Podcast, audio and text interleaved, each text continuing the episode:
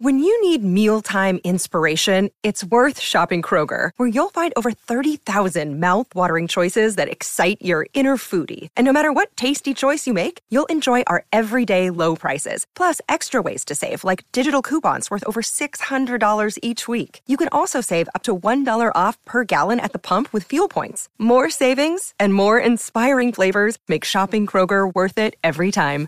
Kroger, fresh for everyone. Fuel restrictions apply.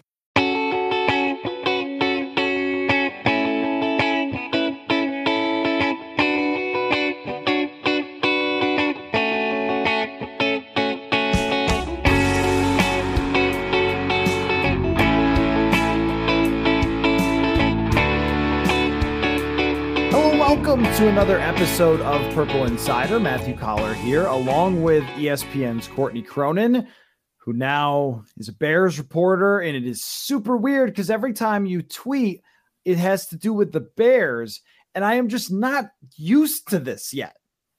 I know a lot of people have said that to me in my mentions, and I do appreciate the Vikings fans who have stuck around and decided to continue to follow me. I just think they will be very educated on what's happening in other places in the NFC North, and and I'm just trying to make you a more educated fan. You know, that's just what I'm here for. But my gosh, my there are a lot of people who want nothing to do with me anymore from the Minnesota side of things because I'm not tweeting about Danielle Hunter and the Vikings picking up his 18 million dollar roster bonus or you know Harrison Phillips being all excited to come back to Minnesota because his grandparents were from there. Like I keep up with it, but I'm not like daily like in a process now where I'm when I'm talking about it. So it does feel a little weird to me, but it's been just about a month since I've been on the Bears beat, and it's been great so far. I mean, free agency last week was a weird experience having a team that didn't really do a whole ton of anything. And then the one move that they did do fell through because of a failed physical, which is not a good look whatsoever. But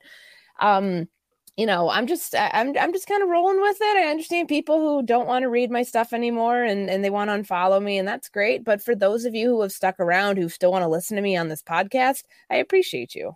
Yeah, and uh, you will be doing plenty of commenting still on what the Vikings are doing, which we'll get yes, to. Yes, I just, will. Just a second. a lot of thoughts. The funny one was when you like the Bears signed Byron Pringle, and I was like, the Vikings are signing Byron. Oh no, that's no. I, you saw thought, my tweet and you thought that. Right, because I was just like, "Oh, that's a good one," and then like, "Oh no, that's a good one for that's someone else." Chicago Bears. Yeah, I actually, since uh, I pulled my crystal ball out and I, I wrote a, a, piece last week about some receivers that they could still target in free agency because they were so quiet those first couple days, and you know, you see the Amari Cooper trade go down. And honestly, like what a good deal that now looks like for Cleveland and getting him. And then you see Christian Kirk explode the wide receiver market for whatever godforsaken reason.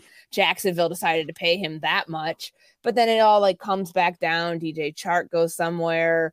Uh, new into the to Detroit and in other receivers have gone other places and the Viking excuse me the Bears were not all that active in it but I wrote a piece on you know, guys that they could target, and Byron Pringle was one of them. So I'm I'm one for one so far. Juju Smith Schuster was in there, but immediately after Deshaun ends up going to the Cleveland Browns, Juju goes to the Kansas City Chiefs. You can mark him off the radar, but I am fully on receiver watch right now. I will probably be tweeting about many more of them in the days to come because this one feels like Vikings free agency in 2019 when I had my computer with me for three weeks straight after free agency had opened up.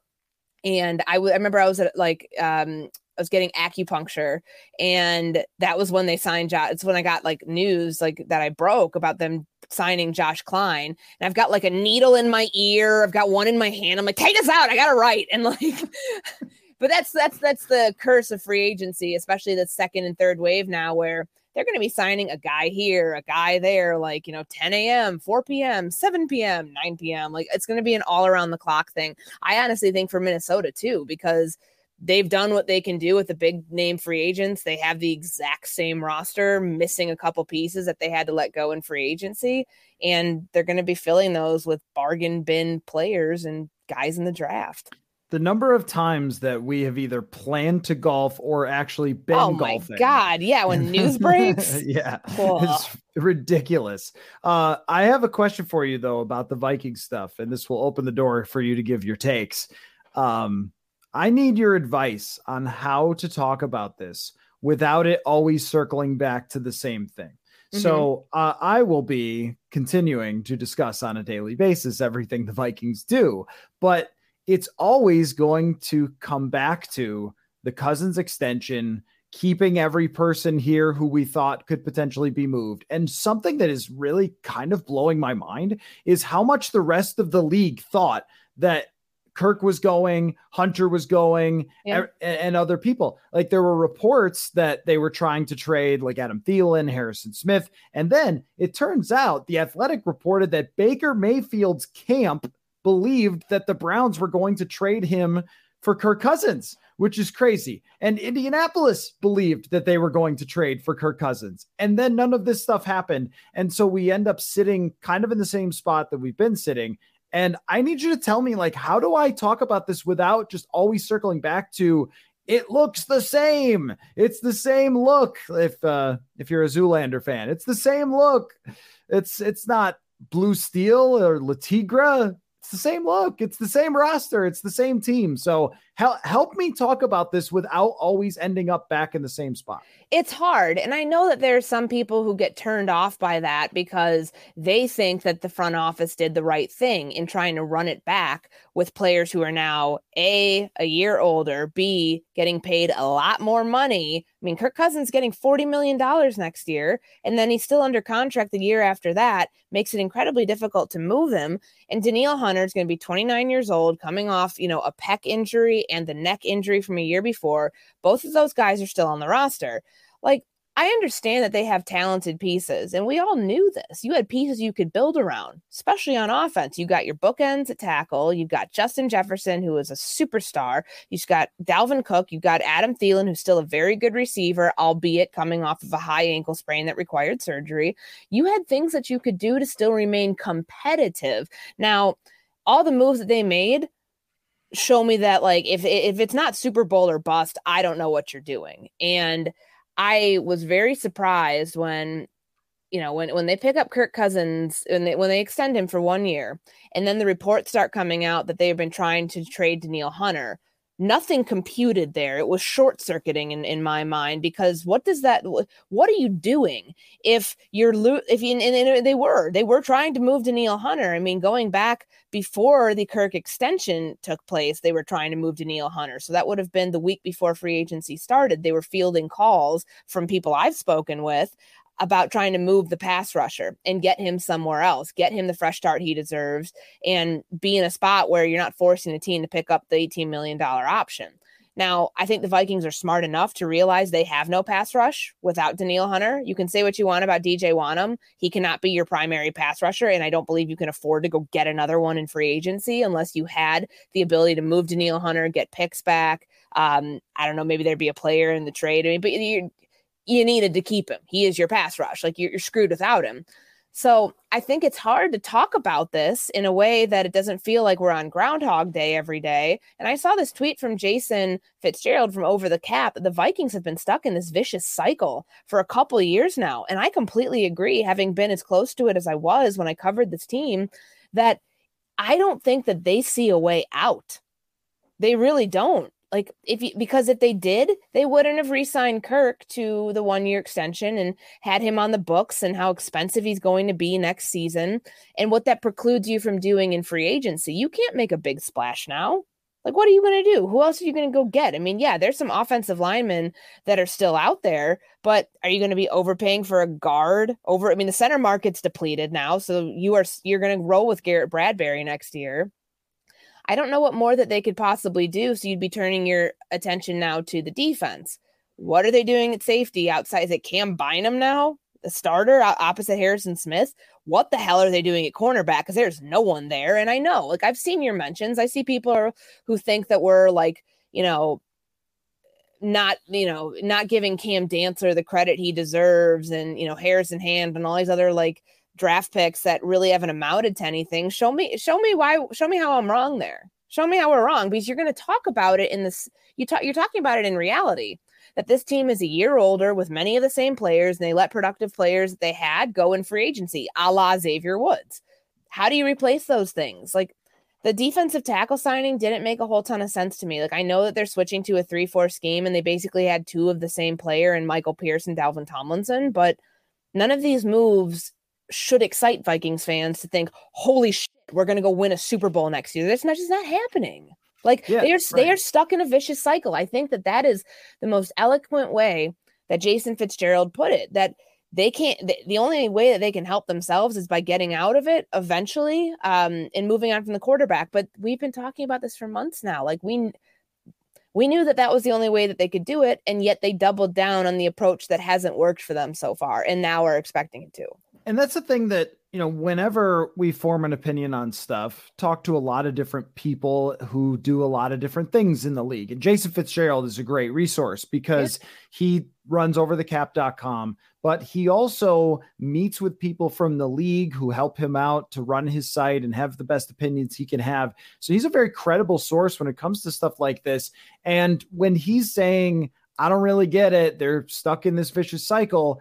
And the people from PFF, who, you know, some uh, have Vikings fan backgrounds, like Sam Monson and Eric Eager grew up a Vikings fan. But I mean, even the people who aren't and didn't grow up Vikings fans are looking at this situation and just saying, I'm not really sure what exactly they're doing here. And that is the, the hardest part is okay, how do I break out of this conversation to uh, instead of just saying, like, guys, it just doesn't really add up and I don't see a way out of it. And the only way I see out of it is drafting a quarterback and then just letting nature take its course. And I was trying to, you know, think about comparisons like, who is this like around the league? And what I kept coming back to is, it's like Cincinnati with Andy Dalton, and it's like Atlanta with old Matt Ryan, mm-hmm. and it's like the New York Giants with Eli Manning, where all of those quarterbacks, given really great situations, uh, could have been excellent. Um, old Eli Manning still got some to the playoffs one year, uh, but they were had to have a really good roster. Matt Ryan, it wasn't that long ago where they were competitive, and he hasn't played terribly at all. Like his PFF grades are pretty solid, his numbers aren't that awful but the roster has just not been good enough to make them competitive. And it feels like you kind of have a comparable quarterback to high end Andy Dalton or fading Eli Manning or uh, Matt Ryan, not mobile. It can't be a playmaker anymore, that kind of thing. And your roster is just bad. And and the, the Giants got themselves in this position by having this happen. And every year they kept saying, well, we'll do this, we'll do that, we'll sign this player, we'll sign that player, or we'll run it back, we'll bring back these older guys. And I just don't think that there's, I cannot find, and you tell me if if you know of a different one, I can't find a historical example. I would also throw the Lions in here with Stafford in recent years, where they thought, oh, it was Jim Caldwell's fault. That's who it was. And then it was, well, we'll try signing Trey Flowers. That'll do it and eventually nature took its course and they just had to tank.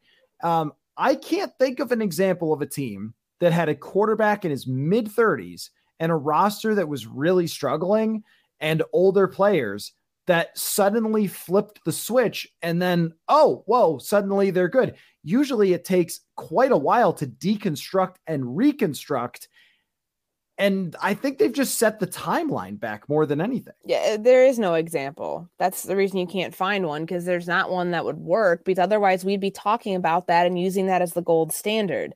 Like, I, I don't know. I was going to throw Pittsburgh in the mix too because it was, I mean, there was writing on the wall that Ben Roethlisberger was going to be done. And yes, he got them to the playoffs this year, but like was a broken version of himself and they ended up losing anyways. Like, not saying that not not truly comparing side by side Matt uh, Kirk Cousins and Ben Roethlisberger, but I do think that you can draw some parallels there of like things that just once they stopped working. Like Ben Roethlisberger had stopped working after a while and being what they needed him to be.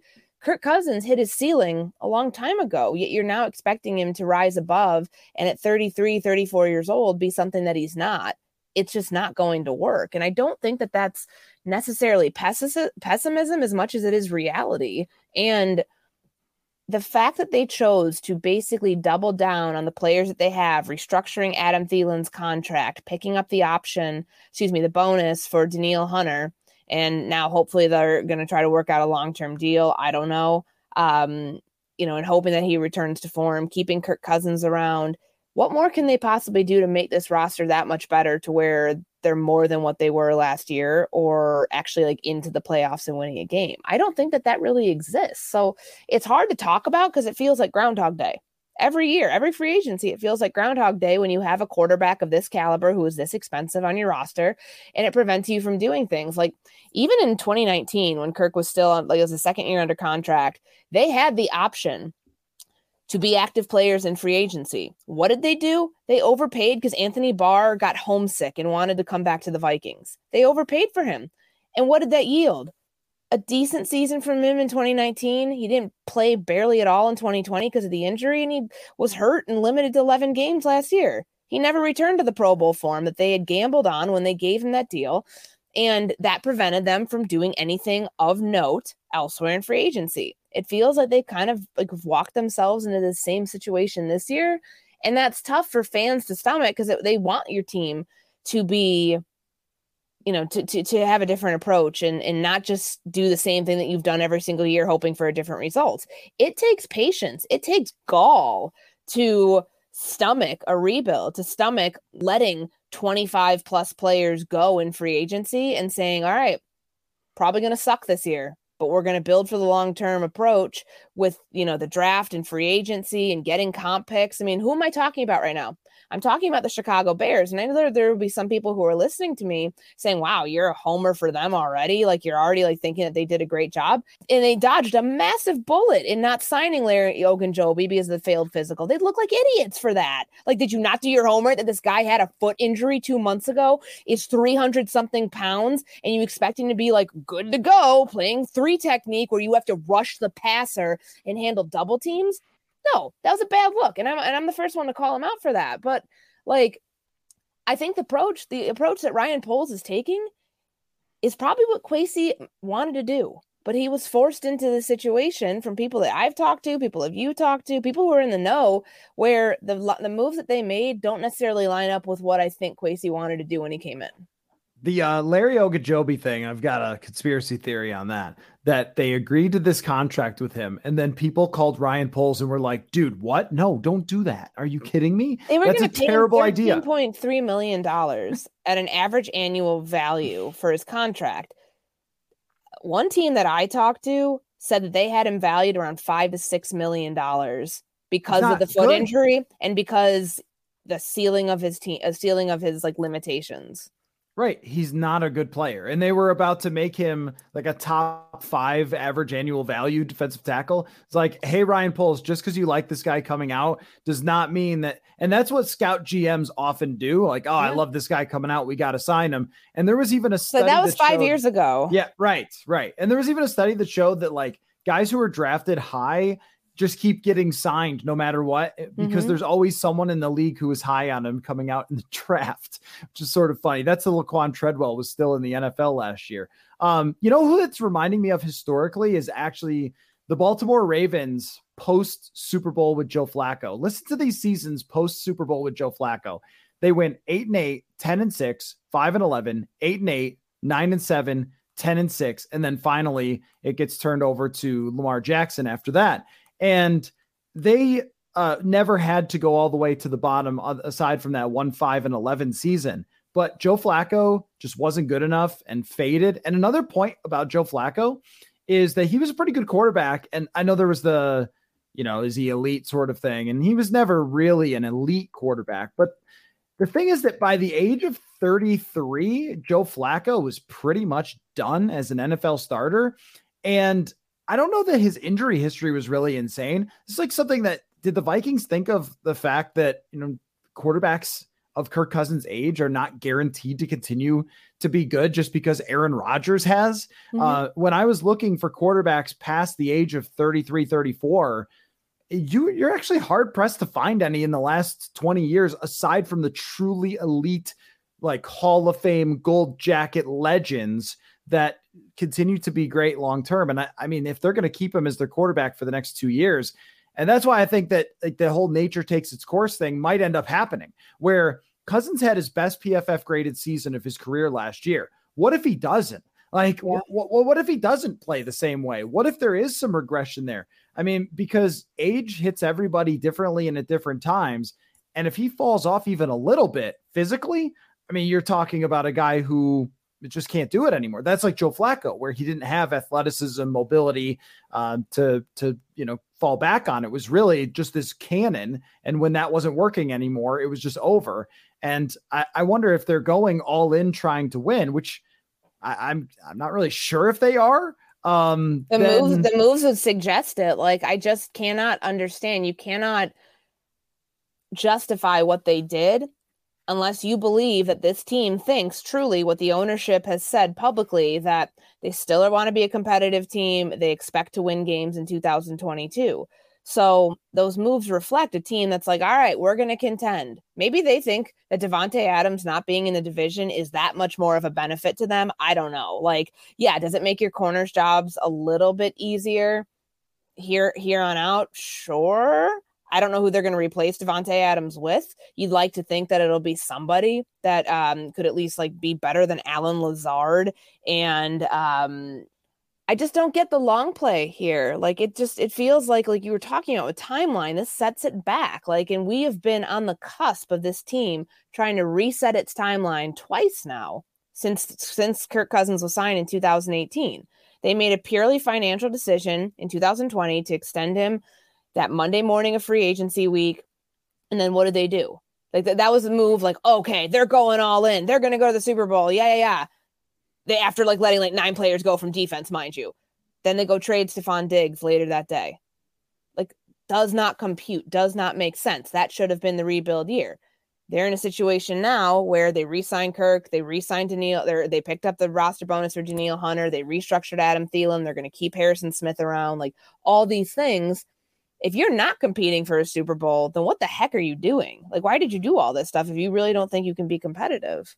Hey everybody, I've been making my meals from HelloFresh and I have to tell you, I cannot make enough of these things. And if I can make them, literally anyone can. With HelloFresh, you get farm fresh, pre portioned ingredients, seasonal recipes delivered right to your doorstep. Skip the trips to the grocery store, count on HelloFresh to make home cooking easy and affordable. That's why it's America's number one meal kit. One of the nice things for me as I'm grinding the football tape is that HelloFresh cuts back on the time spent in the kitchen. Meals are ready in around 30 minutes or less, plus their quick and easy meal options, including 20 minute recipes, low prep, easy cleanup. They provide an even faster route to putting food on the table. You guys know we love stats on the show. How about this one? HelloFresh is 72% cheaper than a restaurant meal of the same quality, and you can save on average over $65 per month when you order HelloFresh instead of grocery shopping. That's more money to put toward your NFL draft guides. How about that?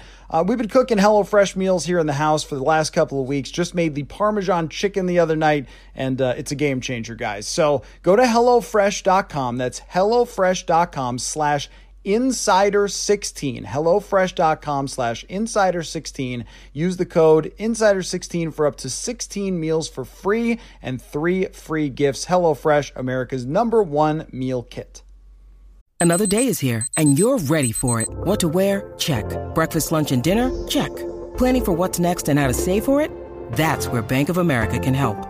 For your financial to-dos bank of america has experts ready to help get you closer to your goals Get started at one of our local financial centers or 24-7 in our mobile banking app.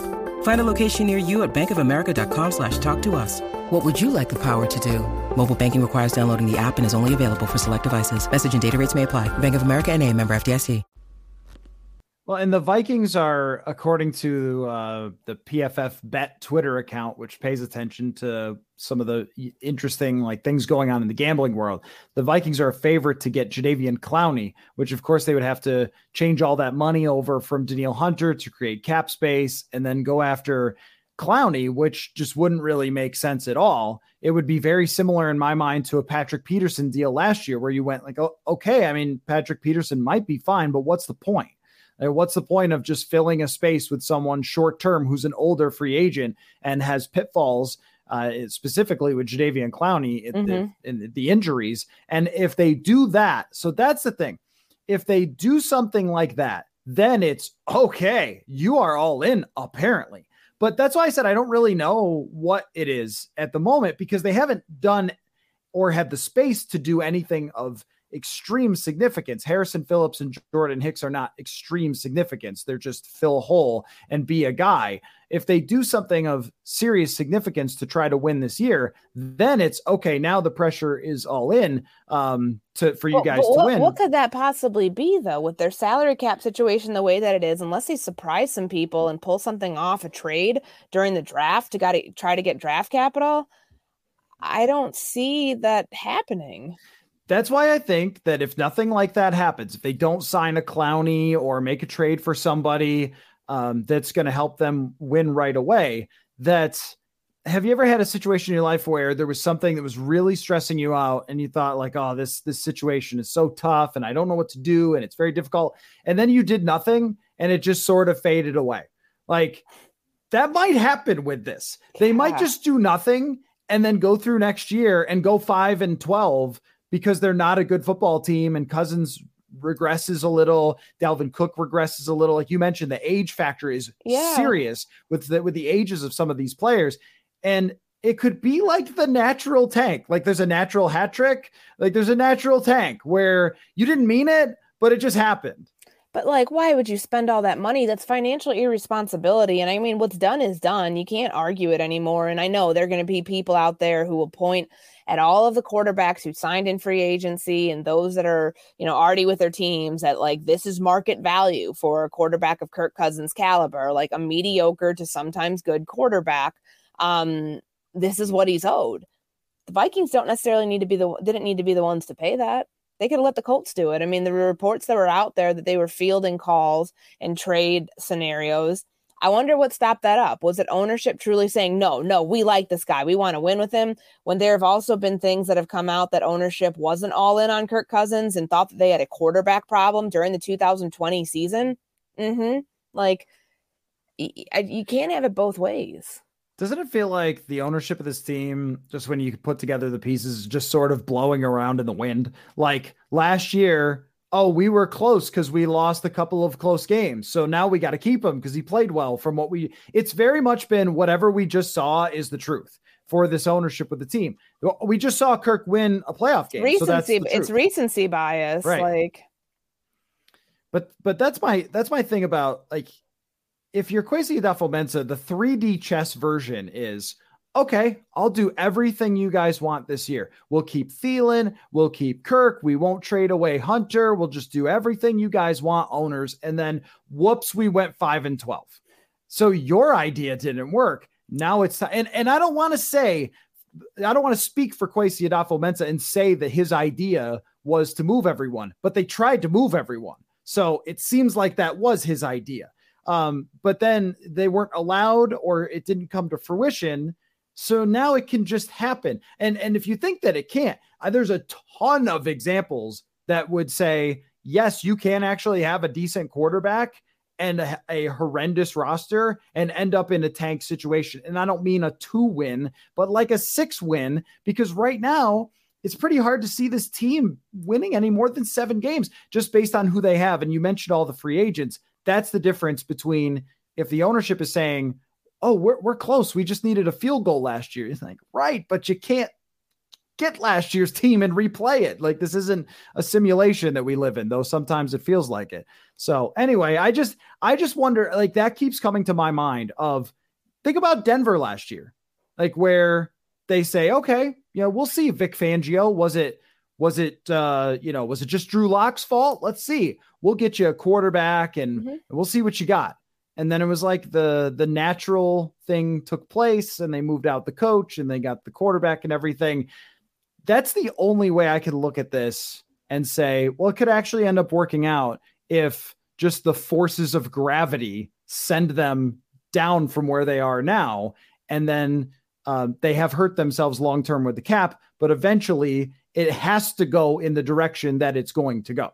Yeah. And I think that will turn fans off because they saw a window. Most fans that I've interacted with, the ones that aren't like psychos who like stand for players that make no sense, but um, you know, I don't think you and I have talked since the since the extension went down on that Sunday night. I was getting ready to host radio from eight to midnight, and it was like, oh my goodness, Tom Brady. Oh, by the way, let's sneak the cork, like sneak the Kirk Cousins extension news in. Why do you, do you that's calculated. Like they did that because they knew that they were going to get crucified for doing it. And it's like, oh, well, everybody's talking about Tom Brady. Oh, by the way, Kirk Cousins signed another extension. No like, Kirk press conference to announce nope. an extension, right? Like nope, they're so excited just, about it that they haven't just, talked about it. Just the um just the photo of him in that room, which might be in winter, might be at um Eagan, like that had him signing and smiling at the camera and the comments on that tweet were really fun.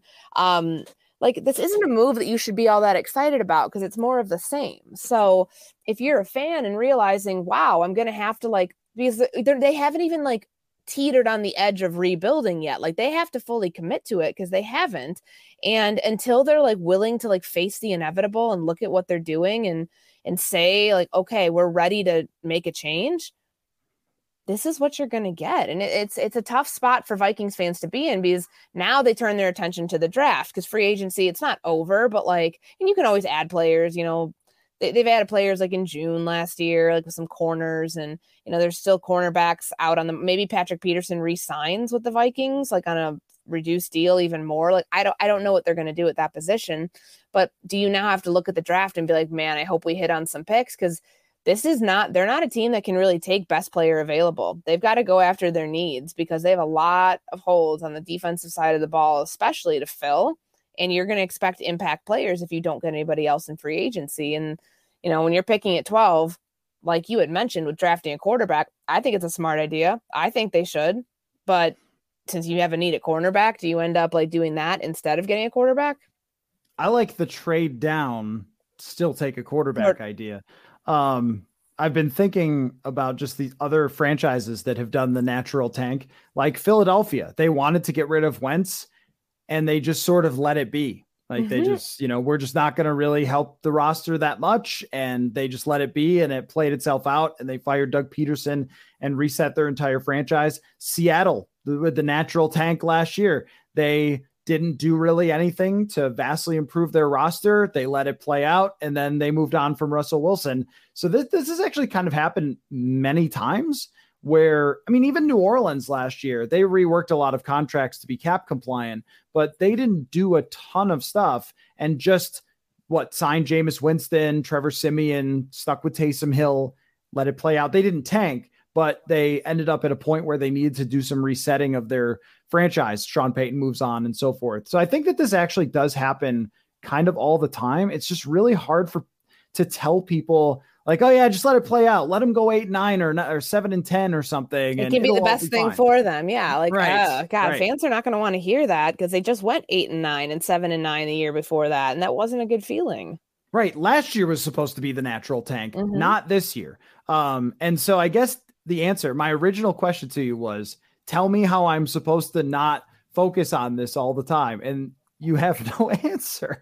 no, because if I was still on the beat, it'd be really difficult to kind of like shine this and not make it, you know, shining a turd effectively. And I'm not saying that the roster's a turd, but like you get what I mean. It's hard to like make this look like anything other than it is. You have a ton of talent on this team, but it's not widespread at every single position. Like I mentioned before, with the core offensive players you have, those are people you could build around. And what good would it be for those players if you didn't have something new, a fresh perspective at quarterback, a new quarterback that could maybe take their games to the next level? Because we've seen what we're going to see from Adam Thielen. Justin Jefferson is on the cusp of not even his prime. He's 23 years old and he's really damn good. And I wonder how much better he can get with Kirk Cousins. Like, there's all these other players that benefit or don't benefit from this situation with them re-signing Kirk Cousins, and I think that that's a problem.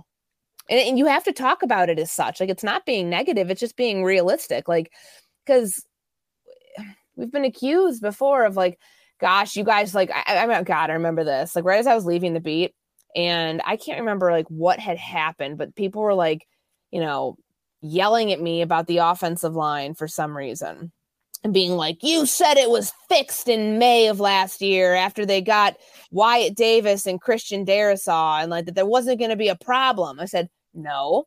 At that time, I said that it wasn't going to be the main storyline of training camp because they drafted Wyatt Davis to be the starting right guard. They drafted Christian Darrisaw to take over for Riley Reiff at left tackle. You know what I heard at the combine? That was a Rick Spielman special where he didn't listen to anyone else in the room on Wyatt Davis. He went after his guy. Two scouts I talked to in the Minnesota Vikings organization said that this guy wasn't even a backup grade for them. Okay? That's what that's what the reality of this situation was. So don't come at us and don't like you know when when when we are being sold a bill of goods here on players that of course, he was brought in in the pretense of it. He was brought in to be the starting right guard for the Minnesota Vikings. Otherwise, you don't spend a third round draft pick on him. So the same thing applies to the situation that you are dealing with this year in covering this team on an everyday basis. What else are you supposed to say? You're supposed to lie and all of a sudden say, oh, no, this roster, even though it's the exact same as it was last year, minus a couple pieces, totally set for an NFC championship game. Sign me up. No, that, that that's false pretense. It's bull is what it is. And I know I've cursed twice on this podcast already, but I don't want to hear it anymore because, like, I see it. I still see it because I still follow Vikings land because I'm still attached to it in many ways. I still cover the NFC North.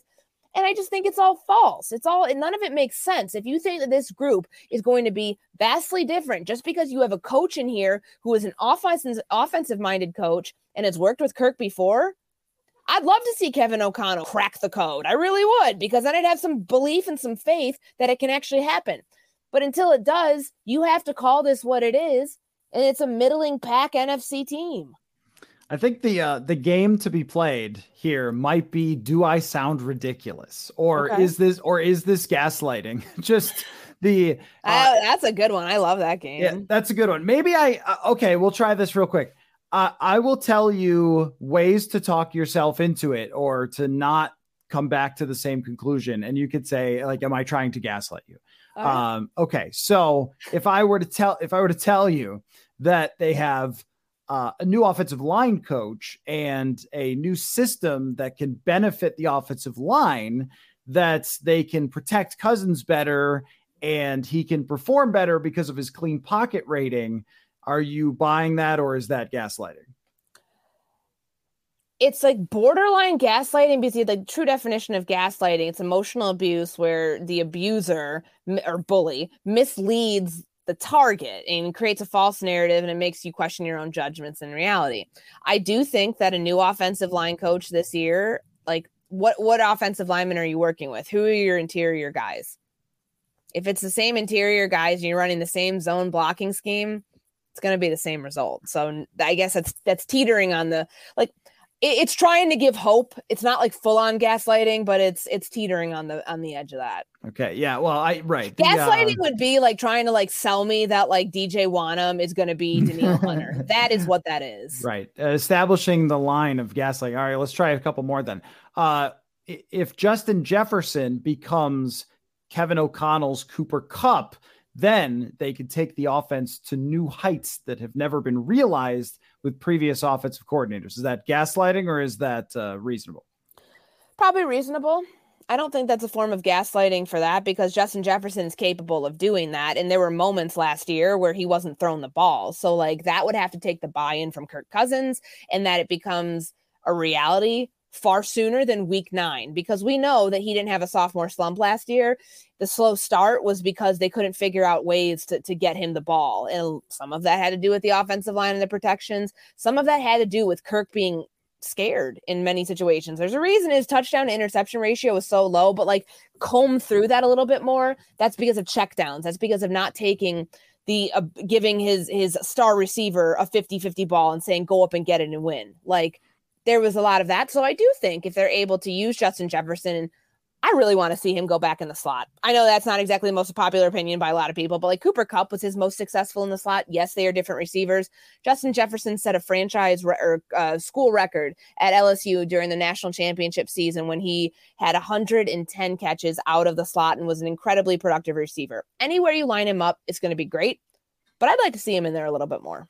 Folks, the hockey and basketball teams here in town are headed down the stretch toward the playoffs, and you can get yourself ready by going to sotastick.com and use the code Purple Insider for 15% off all Minnesota sports inspired goods. That's SotaStick S O T A S T I C K.com. Use code Purple Insider for 15% off. Yeah, I don't think it's gaslighting, but I also think that what the impact on the entire production um, is probably gaslighting because if you're saying that that's going to take the offense to new heights that it's never achieved, like Justin Jefferson has taken this franchise by storm over the last two years. Like that, you are you're probably 95% the way there with Justin Jefferson. If there's five more percent, that's great. But does that take you to being this unbelievable offense when there's fundamental re- problems? It would require other players being around that same level. It would require Irv Smith Jr. coming back and being exactly what we thought he was going to be the year he was drafted. It, it's going to require Adam Thielen not having lost a step because of the injury yeah, there's ways to believe that that could happen, but it's can't you you're not getting that uh, reliant upon Justin Jefferson solely. Right. Uh, uh how about this? This is this is the last one, and then we can do a quick draft sim. Um, is it gaslighting if I were to say that their failures last year were more Mike Zimmer's fault than players? Hmm. More Mike Zimmer than the roster. A tough one because I put a lot of this on Zim. I do. And I and I think I put a lot of it on Rick too because I mean there are moments where I agreed with Mike when he was, you know, taking shots at at Spielman about like oh we don't have any we have a lack of depth like we're just dealt the hand that we're dealt. Zimmer didn't put this team in a good position to win last year. And I think that that really came and bit this team in the butt. And I don't know if I'd say that's gaslighting as more as it is like a fact, more than it being the players. I mean, the players have to be put in the they have to go make plays and they're put in position to go do that. But I'll say it's quasi gaslighting because you can pin a lot of that blame on Kirk Cousins. You can, and and, and certainly Mike Zimmer does. And I, I, would believe that you know if I'm evaluating too, I put a ton of the blame on Kirk Cousins and on the defense and on a lot of the players, but Zimmer's the one ultimately in charge there, and I don't think that his team was was not not ready to play. It's not the preparation part. I just don't think that they were. I think they got out schemed and out coached. I think where it's gaslighting is it doesn't really matter. Like you don't get to replay last year. Now, if you got to give me Sean McVay as the head coach of the Vikings last year versus Mike Zimmer, they're probably a 10 win team as opposed to an eight win team. But that doesn't matter because this roster is not last year's roster. Mm-hmm. Uh, and that's the biggest trouble with connecting it to last year and saying, well, this could be better and this could be better. Um, I remember, I think maybe I've brought this up before, but Justis Mosqueda, who's a very smart guy on, on Twitter, he was talking about how every eight win team believes they're a few things away from being a 12 to 14 win team.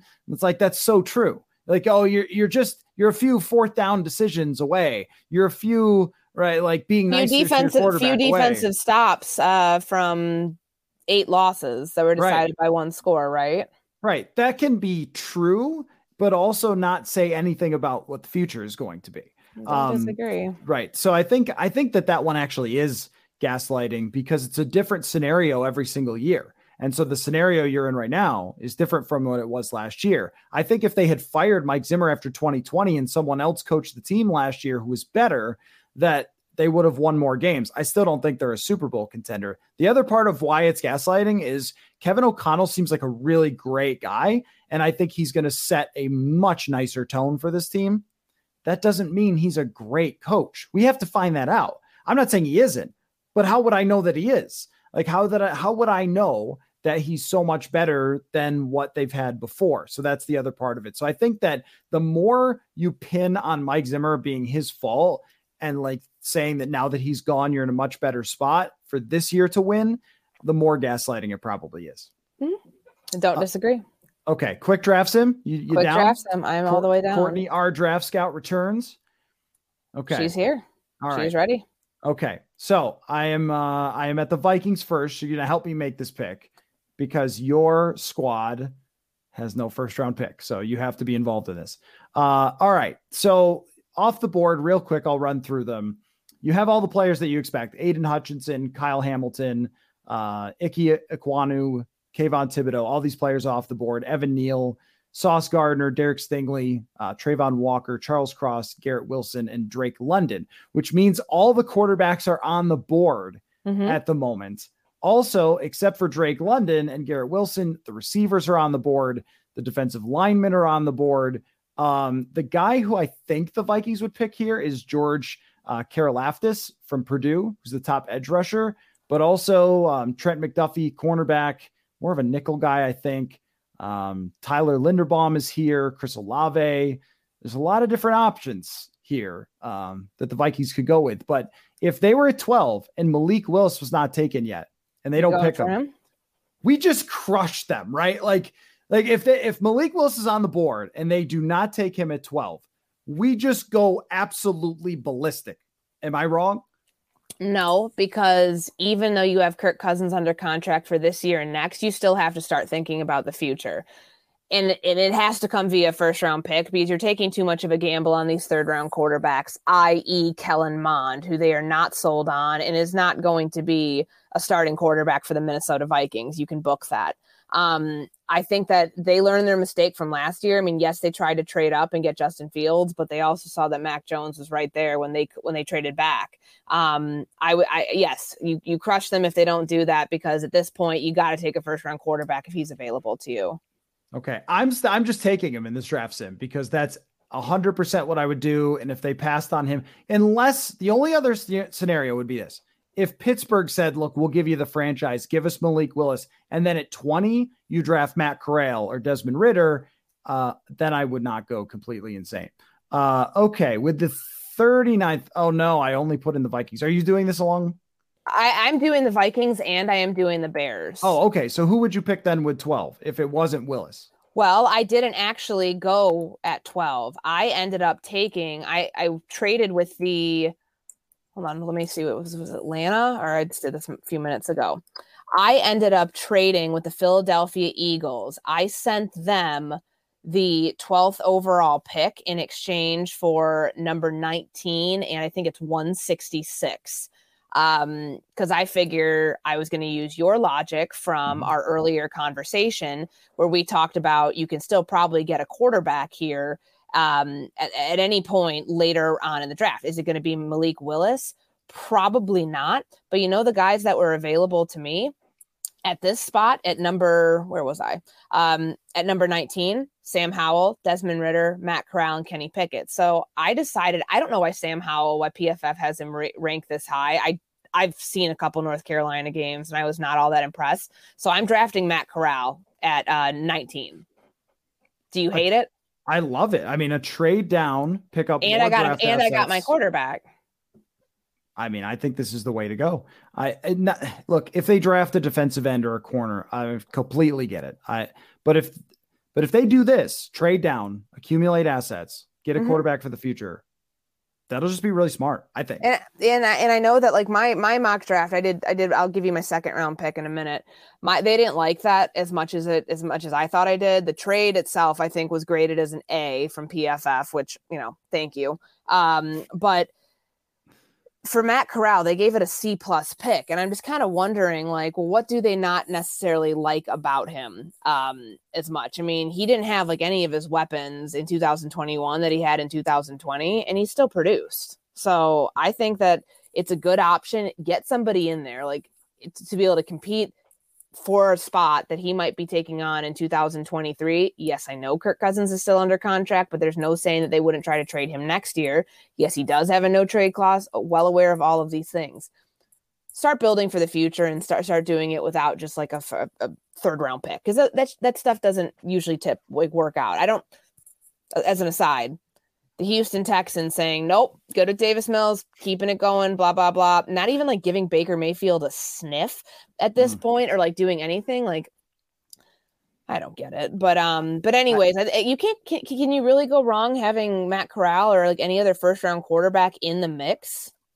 No, no. I mean, I, I honestly think the answer is uh, that anyone you're picking there probably has equal odds of succeeding. I think Willis is far ahead of the others in terms of his ceiling, but the rest are pretty equal. Um, I also think this is what this is where you're at with the Vikings.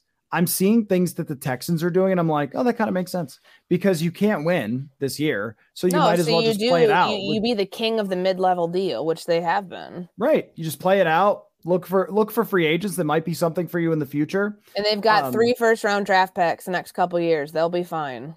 So the exactly accumulate draft assets like the they're stinking Texans that are one of the most clueless franchises in the league are doing things right. So yeah. are the Jaguars. Anyway, um, I went with Skyy Moore in the second round for the Bears. Love the pick. Love the pick. Do you, all right. So do you want me to like go back and forth and like tell you what like my? Do you want me just to finish up my Minnesota Vikings? Uh, yeah, yeah. Well, why don't you tell me? Why don't you tell me who you went with the Bears at thirty nine? At thirty nine. Okay, we'll go this way. At thirty nine, I did the exact same thing. I went with Skyy Moore because he like I was. I've been talking with a couple of our draft analysts at ESPN. That is a perfect second round receiver, and the value that you can get in the second round for players like of his caliber are huge. I mean, there's definitely a couple other names that I would consider for the Chicago Bears at 39, but I think the sweet spot for them in the second round, if they're not going to try to trade up, is to go get a wide receiver at some point, like in whether it's those both those picks. Like, so he's a slot receiver. To me, he looks a lot like Darnell Mooney in that sense. And so, you know, getting open, creating separation, good hands. Those are things that I think the Bears want to see at the receiver position because they have nobody right now outside of Byron Pringle, who they just traded for in free agent. Excuse me, they just acquired as a free agent from Kansas City, and he's a slot guy. And then they got Equanimeous St. Brown, who like has caught 59% of his targets over three years. So, like, are you excited about that? No. But getting someone like Skyy Moore, like you need a lot of weapons around Justin Fields. So I really like this pick. I'm glad that we're on the same page about this one. Yep. Uh, just stacking weapons for him. If they mm-hmm. were to mm-hmm. go with an offensive lineman there, would probably be fine. Uh, and then with the Vikings, I just went with an edge rusher, Drake Jackson out of USC. Okay. Uh, just, I mean, to me, it's whatever edge rusher or corner is the best player yep. there for the Vikings. If they were to surprise us and go with a quarterback in the first round, then you have to start addressing the needs right away. Um, I think edge rusher class, the edge rusher class is very good. I also think though too that what Tampa Bay did was in the second and third and fourth round, they just started drafting every corner around, and a couple of them worked out. And yeah. then and then they filled up their defensive line with like Ndamukong Suh and Jason Pierre-Paul and players that they could get in free agency. So even though I did draft a uh, defensive end here for the Vikings, I don't think it's nuts in the second, third, fourth rounds. Just draft corner, corner, corner. Like just take why not take that mass approach. Can never have too much. And all right, so like my my second round pick for the Bears is the same as it is for the Vikings. So I'll just give it to you right now for both. So obviously the Vikings need cornerbacks. The Chicago Bears need cornerbacks. Jalen Pitre I think is his name, how you pronounce his last name from Baylor. He's somebody who played the star position, so that means that he can play. It's it, that's a position that takes like a lot of like quick processing. Um, you're you know you're basically like navigating traffic and like being a traffic cop in the back end of your defense um, in, in, playing that position. So he's versatile, and I think that you can play him a lot of different spots. So for the Vikings, if you're not bringing back Mackensie Alexander, if you're not bringing back, so there, there'd be your your potentially your nickel. Um, it, depending upon what you're going to do at outside corner, maybe he even gets a look there. So I mean, the guy's got versatility. I think NFL.com had his his grade, his overall outlook um, as a good backup with the potential to, to develop in the start into a starter. That's probably what you expect out of a second round corner. So I I did him for both teams. It's funny about that is the PFF draft simulator. They they'll update it with things that are happening, but with every draft sim, that guy is around. And I it know. seems like everyone's sending me. Like, too. Last year was Jaelon Darden was the guy that everyone drafted, and this year it's uh Pitre. So uh Courtney, our draft scout, making your return. Uh, we will get together again soon and see what else has ensued so far. And I think probably each week I'll be like, okay, talk me out of uh, being too aggressive about how this team is just going to be the same. So we'll see how it goes. But uh, I appreciate your time and I wish you all the Diet Dr. Pepper in the world on your new beat. Oh, man, there's so much of it in the media room. I know you are just seething with jealousy right now. I am. I am. It's true. Oh, well, I'll just have to continue to bring my own. All right. Thanks, Courtney. And uh, thank you all for listening.